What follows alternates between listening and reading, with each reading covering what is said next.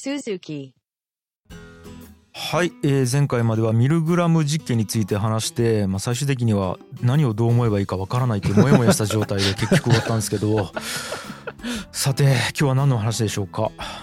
今日はあの、うん。ちょっとまた全然話変わるんですけどはい、なんか日本人でうん。そのユダヤ人救済ですごい有名な人がいて、はい。まあせっかく日本人だし紹介しようかと思って、うーん。それが杉原千畝さんっていうんですよ、はい。映画にもなっているんですがうん。ちょっと思ったのと違うんですよね。ほちょっとそれも紹介します。まあ、うん。シンプルないい人ですちなみにそうですね。はい。ということで、うん。ちょっと今回一回使って杉原千畝を中国人の僕が紹介させていただきます、ね。はい もういいんです人種とかそうなんです。そうですよね。国籍は関係ないですよね。いいはい。うんはい、命が、はい命が紹介してくれるんですね。お願いします、はい命。もう人間ですらなくなった。それは人権があるかどうか人格があるかどうかっていう疑問があるけど。逆に超抽象化されたからそうよね。はいお願いします。はい、ユダヤの世界では、まあ、偉人の一人なんですよね。うんやはりこうヒンドラーと同じようにイスラエル政府から諸国民の中の正義の人っていうふうに表彰されてるんですよ。うんもうこれはめちゃくちゃ名誉なんですよね。うんで彼は誰かっていうことをまあ簡単に冒頭で紹介しますとうん1939年にうんリトアニア共和国っていう国があってそこの仮の首都であるカウナスっていうところに日本領事館に赴任した日本人の外交官なんですよね。うんでそこのカウナスに日本領事館があるんですよね。そこに領事代理として赴任しています。うんはいうんでそこで彼は何をやったかというとユダヤ人たちに対して日本に向かうビザを発行したんですよね。うん発行することによって彼らが国外に脱出するのを手助けしたことで彼は評価されてるんですよ。うんでその彼がユダヤ人にビザを出すっていうことは実はその本国の日本本国のですね外務省に許可されてないんですよおね。ーでそれをまあ許可に反して彼はこれをずっと出し続けて結果的に多くのユダヤ人を救ったんですようね。んうん、これがいわゆる命のビザって言われてる話です。うんはい、っていうのが主に彼がやったことですよね。はいはいはいはい、で彼の生い立ちから喋りますと、うん1900年1月1日に生まれてます。わかりやすい 覚えやすいパソコンのバグで全部そうなったとかじゃないこれ。違いますね。なんかあるじゃないですか。初期値みたいな。すごいね。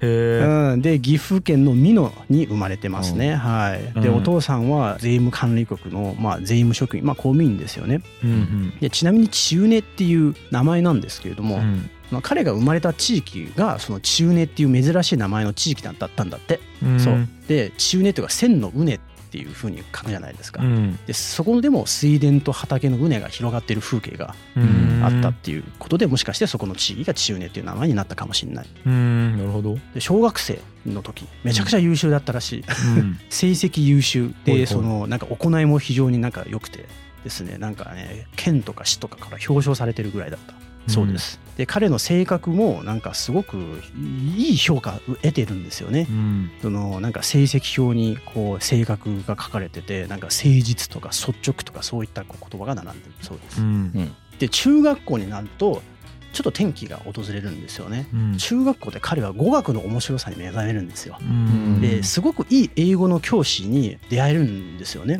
でその英語の教師って実は夏目漱石の教え子なんですよ。でどうも授業がすごく面白かったらしくてうん。中根さんはもうそこですごくなんか英語すげえ面白いっていう風になったんですよ。ほいほい。将来英語を使って仕事をしたいなっていうふうに思うようになるんだけれども、うん。親はそれはダメって言ったんですよね、うん。親は医者になってほしかった。うん。ででもどうしても千畝さんは嫌で医学の専門学校の受験の当日に、うん。えー、と家から出たけれども受験しないでお母さんが作ってくれた弁当だけ食べて帰って帰宅したっていうことをやったんですよ。いいね。ね答案をし白紙のまま提出したと。うん。いいね。いいねパンクスっすね。そう。うん。で彼って日頃から成績がすごく良かったんですよね。うん。でななんでうちの息子ダメだったんだろうって親父が不審に思ったみたいで学校側に問い合わせたら白紙提出がバレてしまってうん。親父激怒。であの千畝さんは家出。はいはい。そう。んで親の意向に反抗して早稲田高等師範部英語科に入学します。うん。でもう本当東京の大学っていう、ね、学歴を得て、うん。まあ、将来英語を使って仕事してえなっていうふうに思ってたんですよね。うん。でなんで仕事をしたいかっていう話なんですけれども、うん。これがまたちょっと若者らしいなと思っててうん。英語を毎日使って喋る仕事に就くのがなんだか開けている人間のすることのように思われた 何開けているだから要するに人間って今今風の言葉で言うとイケてるっていう。そうですね。英語イケてんなみたいな。英語の仕事イケてんなぐらいのはなんか感じだったんですよいね。はいはいはい。はい、でそういうふうにチャンスを探していたところ実はですねあのチャンスが来るんですよね。うんたまたま新聞で外務省の留学生の採用試験の応募を見つけるんですよね。当時のその日本の外務省って外国を先行させてそのスタッフを養成するっていう目的があったんですよね。でそういうふうにその留学生を募集してたんですよね。うんわこれだと思って彼はこれに応募するんですよ。うんあこれでちょっと俺自分の人生開けるかも英語使って仕事できるかもと思って留学生に応募するんですよね。うんでも試験まであと1ヶ月しかないんですよ。うん 結構ね詰め込みで猛勉強を始めるんですよね。大変ようん、でもただ単に彼は気合でやってるだけじゃなくてちゃんと時間割を作って計画を立てて試験までの1ヶ月をもうめっちゃこう合理的に詰め込んでいくんですよね。うんそれで受かるんですよ。で受かったけれどもなんかちょっと希望と違うこう配属をされるんですよね。お彼は英語の仕事をしたかったんだけれども定員の関係で仕方なくロシア語に変更したんですよ。ううん。ん全然違うけどね。そうそう。全然違う。あーでもまあでもせっかく受かったけど、うん。まあしょうがねえなと思ってうん。彼はもうロシア語をまた新しく勉強するんだけれどもこれが彼の人生を変えるんですよね。彼はロシア語のプロになって外交畑を歩んでいくんですよね。そこでキャリアを積み上げていくんですよね。でロシア語ができたから彼はおいおいあのリトアニアに派遣されるんですよ。ね。ん。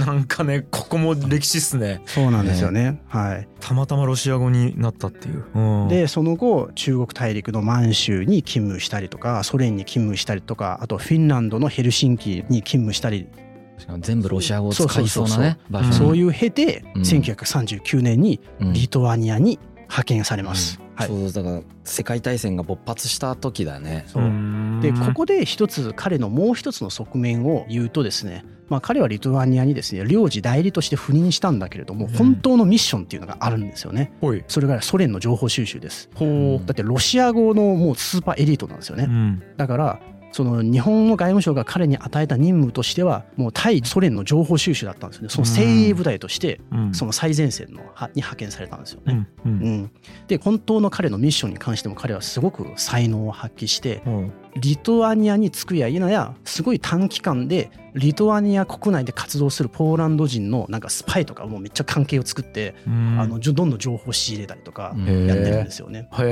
だからそういう活動も彼はしてます。でちょっと本人から離れてですねちょっと時代背景を少し言うとですね、はい。当時のまあリトアニアが置かれた状況とユダヤ人たちが置かれた状況ですね。うん。第二次世界大戦が勃発します。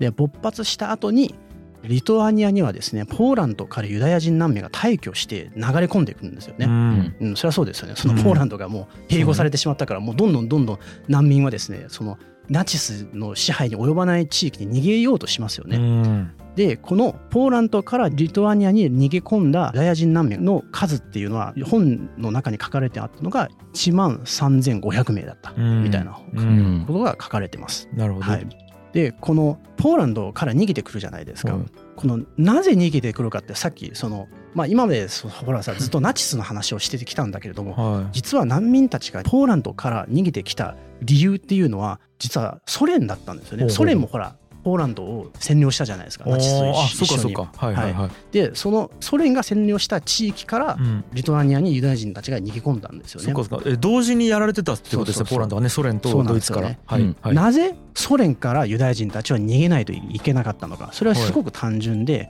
ソ連って共産主義国家なんですよね。信教の自由って認められないんですよ。うん。はい、例えばそのソ連の占領下の東ポーランドっていうところがあったんですけれども、うんそこでユダヤ人の進学校も閉鎖されます。うんでシナゴーグでの礼拝も禁止されます。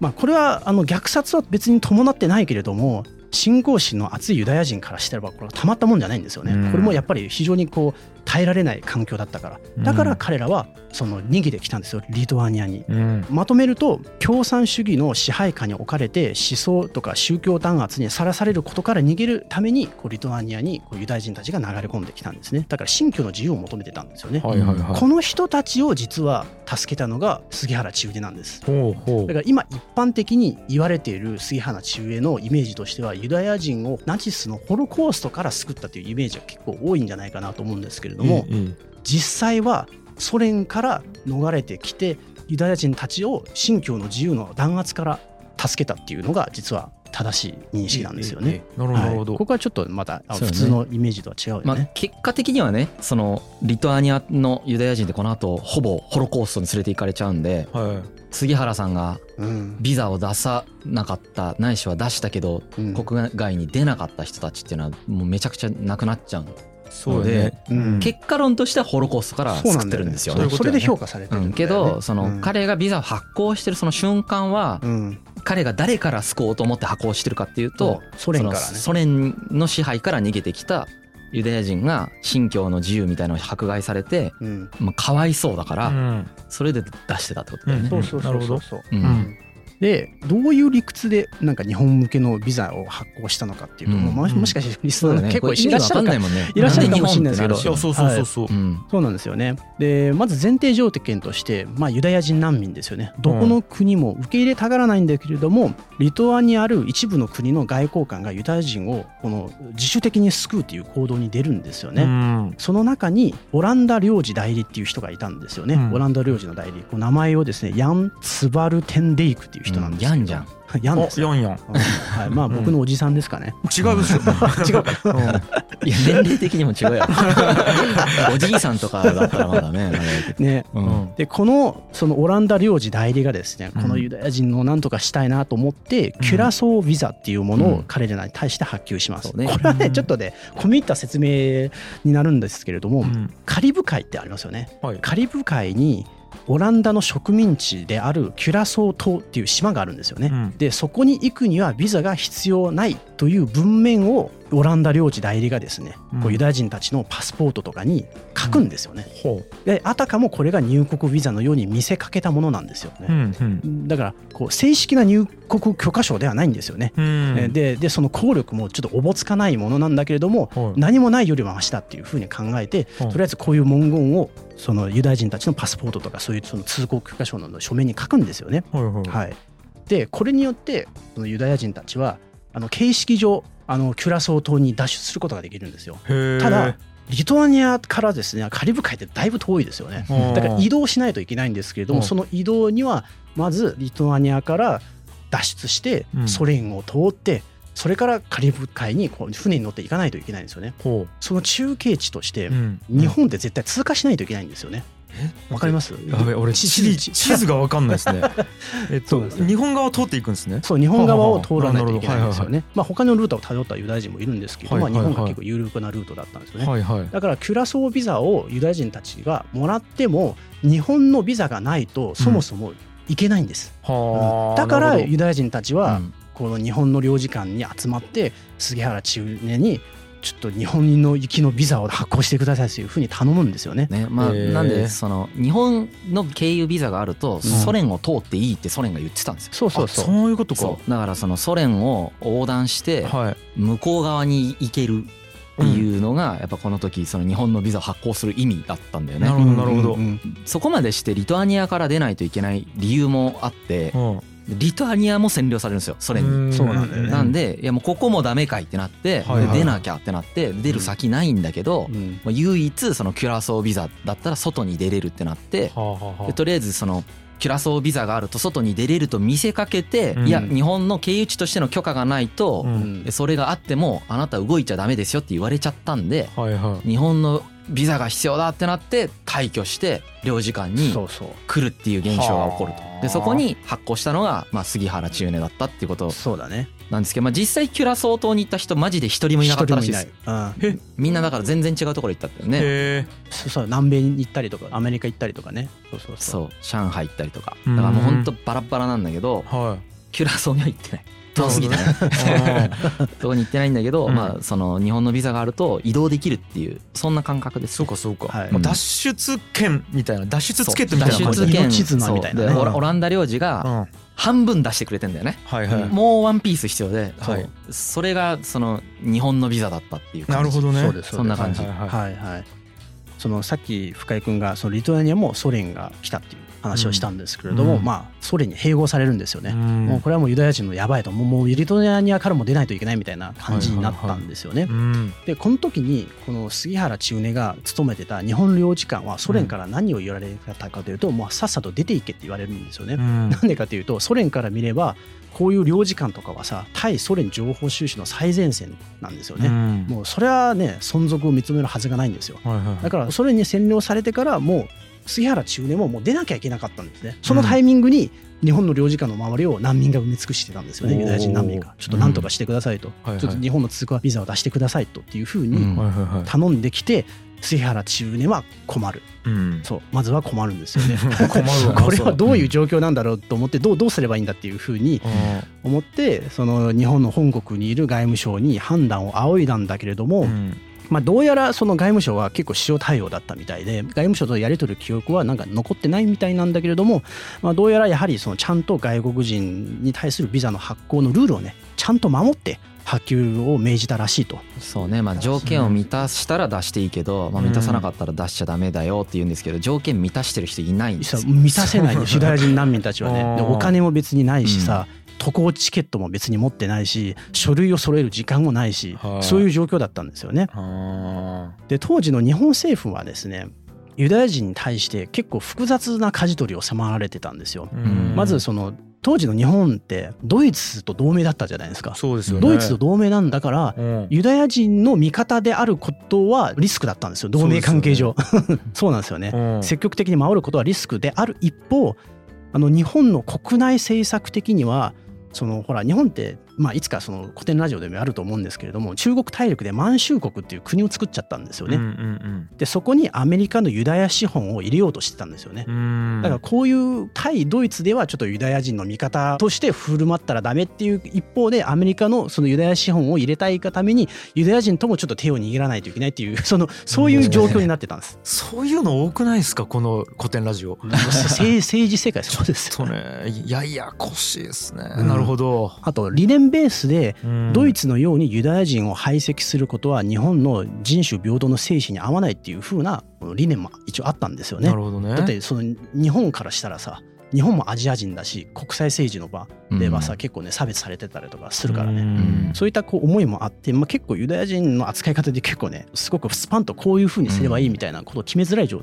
態だったんですよね。ねで杉原千畝の話に戻ると、彼はユダヤ人難民と外務省の間で板挟みになって決断を迫られるんですよね。でなんか同時進行で一応ソ連の領事と会ってうん。日本通過ビザみたいなのをユダヤ人が持ってたらうん。ソ連内を通ってもいいよみたいなうん、ことをソ連とも握ってたらしい。ソ連からすると併合するリトアニアにさうん、難民いるのすげえ嫌だったんだって。なるほどね。追い出したいんやそうもう全然違うところ行ってくれるんだったらまあもうそっちの方がいいわってなってうん。で利害が一致してそうなんだよね。一応だから杉原中年のこの時の状況っていうのはこれもしソ連がダメだとか言ってたらはい。もう自分が何やってもダメじゃん。はい。うんだけどソ連がいいよって言っちゃうの。うん。日本はダメだよって言ってるわけ。うん、で目の前にユダヤ人がたくさんいるからマジで自分次第なんですよ今。そうなんだよね。この瞬間。で言っとくとその杉原千畝さんにとっては避難民は別に正直何の関わりもないんですよね。うん、で助けなくても別に自分は何も咎められないんですよ。うん、でも自分がここで助けないと本当にこの人たちはやばい状況に陥るかもしれないというふうにん。考えたんですね。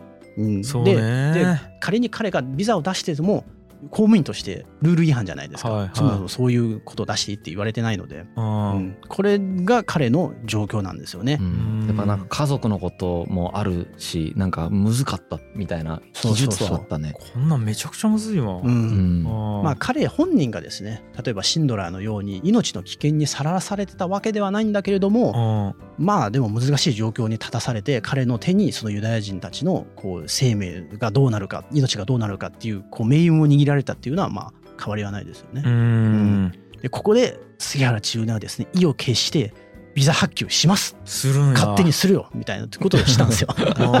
要件を不備でも発給しますというふうに言ったんですよね。なぜなのかっていうことを後になってまあインタビューで語ったんですよねそのこの時の気持ちを。あうん断ったらどこへ行くかねかわいそうだって言ってるんです。ーまあねそうシンプルにね非常にシンプルですよね。非常にシンプル、はい、結局私は東京との無意味な対話を中断することに決めました。他にやることがいっぱいあるからっつって、うん。で責任の全てを負うことを決めて日本から先の旅を証明する書類を所持しているか否かに問わず私は自分のところにやってきた文字通り全員の人にビザを発給したの。であると。むちゃくちゃするなでもそう。そうね。だからその全員っていうの語弊があるんだけどうん。その要はマジでこの決断からあガチで追い出されるところまでああのずーっとね書き続けてるんですよ。へー。そうなんだビザを。うんなんかいろんな手続きあるじゃん。あれをひたすらやり続けるというもうそのステージに突入するよねこのそうだよね。はあ。もう覚悟決めてんすね、うん。なんか書くスピードとかでさ救える人数変わるじゃん自分の、うんあなんかすごい状態だよねそう。それ。あでそのうちかなりその発行手続きを簡略化してスタンプを作るんです。ねもうスタンプをパンパンパンって押して発給スピードをそ速めのスタンプるみたいなもさユダヤ人が作ってんだよね。ユダヤ人のスタンプ作れる人がうん。漢字読めねえけどなんかこの掘って 作ってそのスタンプパンパンパンパンって押してでスピードアップとかしていって最終的にはもうほとんどスタンプみたいなので発行し続けるみたいな感じでやっていくみたいなのがこの後起こるんですよね。でで面白いのがそのユダヤ人がスタンプ作るじゃん。こっそりもう一個スタンプを作って隠し持って自分たちで勝手に偽造ビザをやってた。作ってた。スピードもっとアップするしな。ダイヤもね。そうそうそう。それはでも杉原千畝は把握してなかったやつだね。うん。うん。いやーでもちょっとすごい世界観っすね、うん。そのスタンプは命を救うスタンプなんでしょう。ん言った,、まあその言ったら。うん。むずいのはだからその死ぬとは多分思ってない。あそっかそっかそっか。さっき言ったその信教の自由というかかまあもうかわいそうだよね。だからそのまあね。もう。だけどその死に近い感覚だよね。じゃない限りそんなキュラソーまで行くみたいなさ。うんそうだね。もう本当に行く気がなかったとしてもうめっちゃ遠くまで行かないといけないわけじゃないですか。うん。うんそれはすごい悲壮な覚悟を本人たちもしてるうん。よねそうそう。でそれにこう押し続けるみたいな。すげえな。押してくれるからさあビザ発給してくれるから発給してくれるぞみたいな。殺到するんですよ。そうそうそう。なるほど。これでね何が起きるかというと日本の外務大臣が松岡外務大臣からちょっと待ってくれって連絡が来る。何をしてくれてるんじゃっていうふうにお叱りが来るんですよね。ええでこれに対して杉原千畝さんはさそのユダヤ人たちは、まあ、ソ連を通って、まあ、ウラジオストクに行きますよね。そのウラジオストクから、まあ、船に乗って日本に行きますよね。うん。でウラジオストクでこう条件を揃ってない人は、まあ、日本側で乗船拒否してくださいというふうにこう言ったんだって。まあ、ウラジオストクでそのソ連の都市ですよね、うん。港港の都市ですよね、うん。でもねこれはねあの杉原千畝さんの巧妙な意図が隠されてたんですよね。彼はウラジオストクでたとえそのユダヤ人難民たちがですねこう日本渡航の条件が揃ってなくても日本は絶対に乗船を拒否できないということは彼は知ってたんですよね。ほこれは何でかというとううん。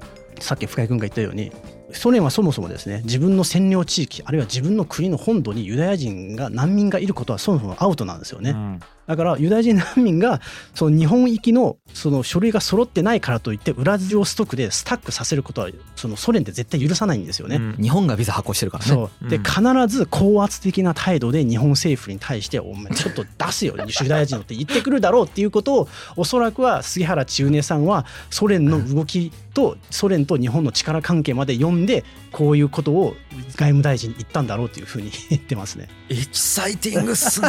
面白い。そう絶対日本政府は断れないだろうなと思って。実際なんか日本の敦賀にそれでユダヤ人来たらしいそうそう来た来た。福井県のね。そうそうそう、うん。で結構なんか優しかったらしくてその時の日本人がなんか飯がないからさうん。飯くれみたいなアクションをこうするわけですよ。そう言葉通じないから、うん。なんかうどん食わしてくれたりしたんだって。ふかしふかし芋とかリンゴをあげたりとか具合が悪いユダヤ人に対してそのび医者が来てその治したりとか見てくれたりとかして、結構そういう、ね、学校でも差別すんなみたいなこと先生が言ったみたいなまあその分からんよ。ゴリゴリでしてた人もいると思うんだけど、まあの美談としてそういうなんかその個別のエピソードが伝わってんだけどね。なるほどね。学校の先生がなんかこう身なりはひどい人が来るかもしんないけど、ユダヤ人の人っていうのはすごいその指揮者の人が多いからうん。バカにすんなみたいな話をしてうん。こう差別させないようにしたみたいな話とかが美談として書いてあったね。うん。うん。結構なんかね後になって現地のね福井の人たち敦賀の人たちが聞き取り調査をしてなんかこういう歴史が実はあったんだよというふうに復元するっていうなんか動きがあったんですよね。なるほど。はい、うん。で最終的に杉原千畝さんからですね2,000通を超えるビザが発行された。うんこのなんかすごかったよね。なんかその、うん。もうほんと最後の最後まで書き続けてるんですよ。うん。そのまず毎日書くじゃないですか。うん。でスピード足んねえみたいになってきてうん。スタンプ作るじゃないですか、うん。でもうユダヤ人になんなら押すの手伝ってもらうじゃないですか、うん。途中から退去を命じられるよね。そうそうそう。もうちょっとお前領事館から出てけみたいになって、うん。ホテルに一回移動するんですよ、うん。ホテルに移動した時うに、ん。その領事館にそれでも来るじゃないですか、はい。で今ホテルにいますって張り紙してえでそれでホテルに来るじゃないですか、うん。でホテルでずっと書き続けるみたいな、うん。へえ。そう。で最後の日に杉原千畝とその妻がね駅に行くんですよね。で、うん。駅にもついてくるんですよね、駅ののそうユダヤ人たちがもう書いてくれと、まあ、その時のこう杉原千畝の気持ち困っちゃったね断りきれなくて。いやいやなんか。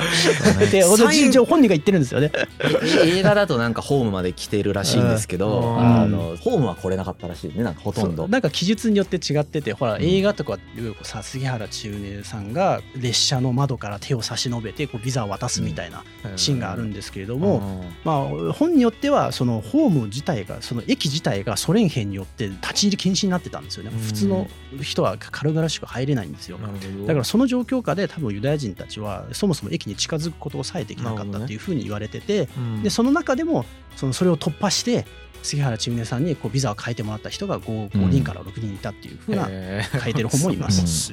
まあ、確かに僕が読んだ本はやっぱうん。もう本当最後の最後までね、ううん。乗る時まで書き続けてたみたいな感じで書いてあった。面白い途中でなんかもうビザじゃダメになったんだよね確か、うん。うん。なんだっけ？通行証かな？あそう。そうそうなんかビザじゃなくなっていくんですよ途中で、はいはいもはう。でもないよりマシみたいな感じでそれ書き続けるんですよね。いそうそうそう。絶対断らないみたいな。なんか。それ言われたら必ず書くみたいな。サイン断らない明石家さんまみたいな。なんか ええでっつって。絶対書くらしいですけど。うんでそんな感じや。これが続くとさまたその外務省の松岡外務大臣からお叱りが来るんですよね。あの何しとんの？ちょっと後 後始末にちょっと困ってる現状なんですけどみたいな。なあのもっとちょっと厳密にビザ発行してくださいというふうに杉原千畝に連絡が来るんだけれどもすでに杉原千畝さんはビザを発行して後だったんですよね。もうもう後は知らないみたいな。感じになって。できるだけやったろっつってやった後だから。なるほどねあの杉原千畝さんとユダヤ人のエピソードを紹介するとですね、はい。彼がカウナスで勤務してた時にあのソリガノールっていうユダヤ人の少年との出会いがあったんですよね。はい。なんか結構ほのぼのエピソードなんでなんですけれども、うん。このソーリー少年がですねのお家はですね実はポーランドから逃れてきたユダヤ人の家族をかくまってたんですよ。うん。かくまっててですごく助けてたんですよね。うん。でそういうソリー少年のその親の姿を見て、うん。ソリー少年はですね自分もちょっと感動してその行事のお祝いに親や親戚からもらったですねお小遣いをですね衝動的に難民救済のために全部寄付しちゃうんですよ。そのソリー少年がですね、うんまあでも子供らしい正義感からの行為だったんだけれどもすぐに後悔するんですよね、うん。あの見たかった映画が見れなくなったっていう。ちょっと映画上映中だったからですね。そりゃそうだ。映画は見たいけど財布は空っぽだったっていうね、うん。うん。で彼のお父さんはねうん。お小遣いを寄付したのはこれは立派な行為だ立派な自己犠牲だっていうふうにとても評価したんですよ。とても褒めたんだけれども、うん。でも原則は大事にしないといけないので追加のお小遣いをあげなかった。なるほどね。まあまあでもそれもね親のあれですなんか映画をどうしても見たかったらしくて、うん。なんかこう高価な食材を扱う、まあ、高級食材店を経営していたおばのお店に行ったんだって、うん。そこにおばからちょっと小遣いをもらおうとしたんですよ、うん。総理少年が。でうん。そこのお店でたまたま買い物してた人が千畝さんだったんですね。でおばは千畝さんに総理少年のことを紹介したんですよね。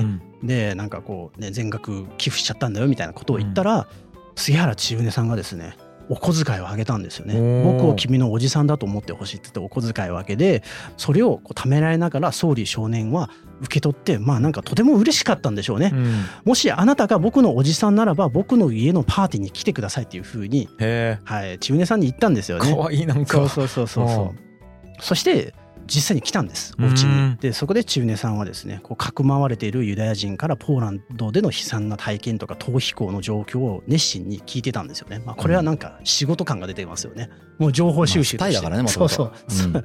そう。情報収集としてまあ仕事もしつつも早くリトアニアを脱出した方がいいっていうふうに総理の少年の家族たちにアドバイスするんですよね。うんでこの後も総理少年とあの千畝さんの交流が続いてて総理少年がねなんか切手を収集するのが趣味だったんだって。うん。うん。である時その領事館日本領事館を訪れた時に千畝さんがね日本から送られてきた手紙に貼られた切手をプレゼントしたんだって、うん。なんかそういうこともありました。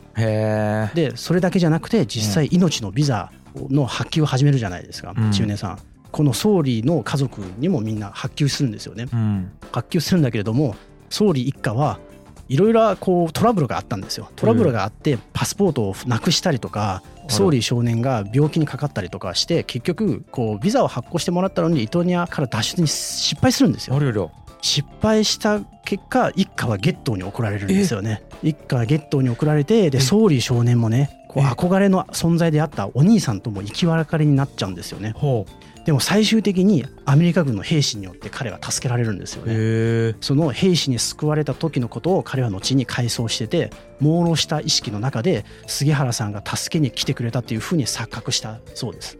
へう。んという、はい、交流がありましたね。えはスパイ活動としてもやってるだろうし、しうん。シンプルに親切心でそうそうそう。言ってる面もありますよね。あうん。その逃げた方がいいとか言う必要ないからさ。そうね。そそそこはだから本当に彼らのことを思って言ったんでしょうね杉原さんが。うなんかそそういう人なのかもしれないですね。そういう人なんでしょうね。うん。はい。うん。この後の杉原千畝さんの動きはですね実はあんまりこうもしかして語られてない部分なんかもしれないんですけれども、うん。チェコのプラハに勤務するんですよね。うんでそこでも実はユダヤ人難民向けにビザを発給してたんです。これねへえそうそのなんかあのねクビになんなかったんだよね。そう結局ねやっぱ優秀で、うんそうでその今この人クビにしてもその日本も困るからはいはいはでなんかめっちゃ違反してるけど、まあいいやってなったんですよ。変え難い人材だったんだよね。そうそうそう。うんでまあ今度はプラハにそうなんかほ本人もちょっとびっくりしなんもねえんだってなったらしいです。へうんえもうちょっと癖になってるじゃないですか。ね。でそこでもうねユダヤ人37名にビザを発給したそうですね、はい、それの記録が残ってるみたいです。はい。で終戦して、えーまた外務省に戻ったんだけれども、うん。えー、と結局退人員整理という名目で退職させられます。うん。ただこれはビザをこう発給したから退職したっていうことはなどうもなんか分かんない。そうですね、ううんん普通に人員整理だったかもしれない。なるほど。はい、ということですね、はいはい。というのがあの杉原千畝さんの行いでしたね。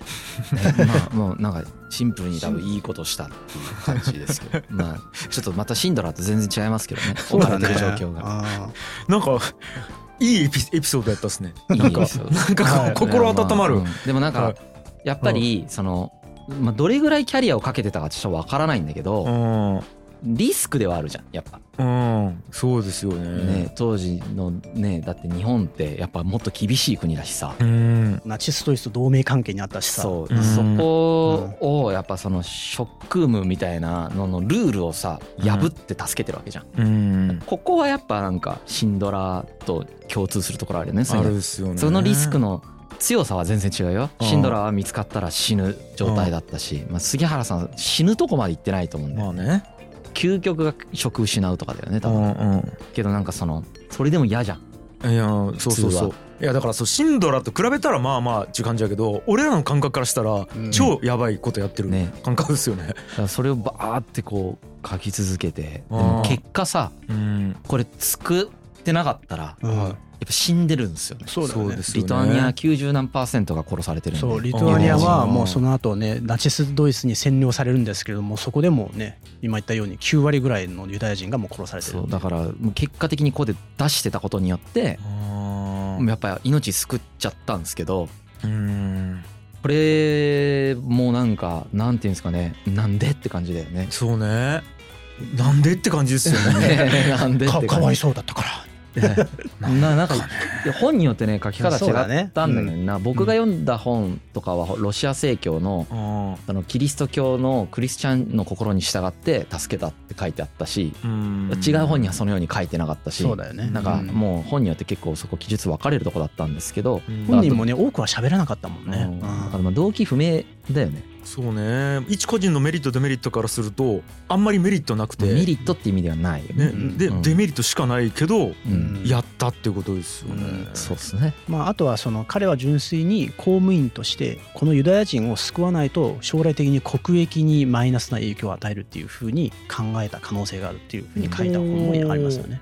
まあでもうん。ルール破ってね国益にかなうことをやる公務員みたいなのもやっぱうん。うん。それもそれでやばいですよね。やばいよね。ああぶうん。っ飛んでますよね。ね。ほら日本の政府ってほらユダヤ資本を満州に入れようとしたから、まあ、ユダヤ人と関係をちゃんと保つっていうこともまあ一応価値はあったってはあるけれどもそこはそのチムネさんはどこまで意識したかはちょっと分かんないです。そうよね。うん。だからそのアイヒマンと逆だよね。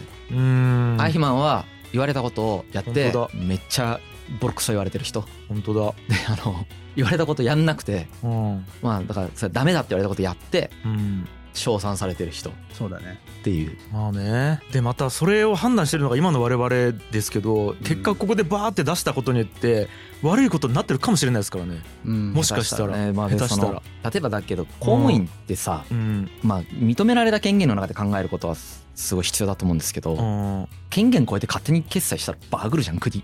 そうなんですよね。特に外交とかでそんなことされたらさうん。日露戦争の時とかうん。勉強したらさうん。そういう勝手な判断でめちゃくちゃバグってる時あったじゃそうありんましたよね。だからまあまあ危ないよね。だからあれになってる可能性あるじゃないですか。ねゼロじゃないですよね。うドイツと関係がクソほど悪くなるとかもさうん。分からんじゃん。そう何やっちゃってんのってなって。うん。やっぱこれいやすごいいいことしてると思ってるんですけど僕も。なんかあの簡単にじゃあいいことだったねみたいな感じじゃねえなっていう。いやまさにそれ。うん。これは何で？うん。じゃああれは何で？あれは何なんだ？みたいな問いが残るよね。うん。いやままめっちゃそう。なんか。うんっていううん。いやいいことだなと思うんだけど。うん。そうだから今の我々の歴史の結果を知ってる我々しかも、えっと、道徳観が現在の道徳観やったらやって、うん。あいいね心温まるねってなってるけど、っうんていうのをこの間学びました。前回で。簡単に「いいね」って言っちゃいけないっていうこと。そうそういうことじゃないですけど。ねそういうの含めてね。あ全然素直な心で感動することも価値があるかなと思いますよそうだね。いや疑う。価値があるかな。まあでもね肌感的にはすげえあなんかちょっと心温まる話でよかったなとまあ杉原さんのはい。件はこんな感じで。うん。でまあ次回ですねうん。シンドラー以外にも実はそのたくさん救った人がいるんですよ。うんあとはうん。あのナチスに言うこと聞かなかった国とか出てくるんですよ。うん。そこもちょっと紹介しますね。で最後のシャープ12でまあこれらのいろんなケース紹介したんだけどうん。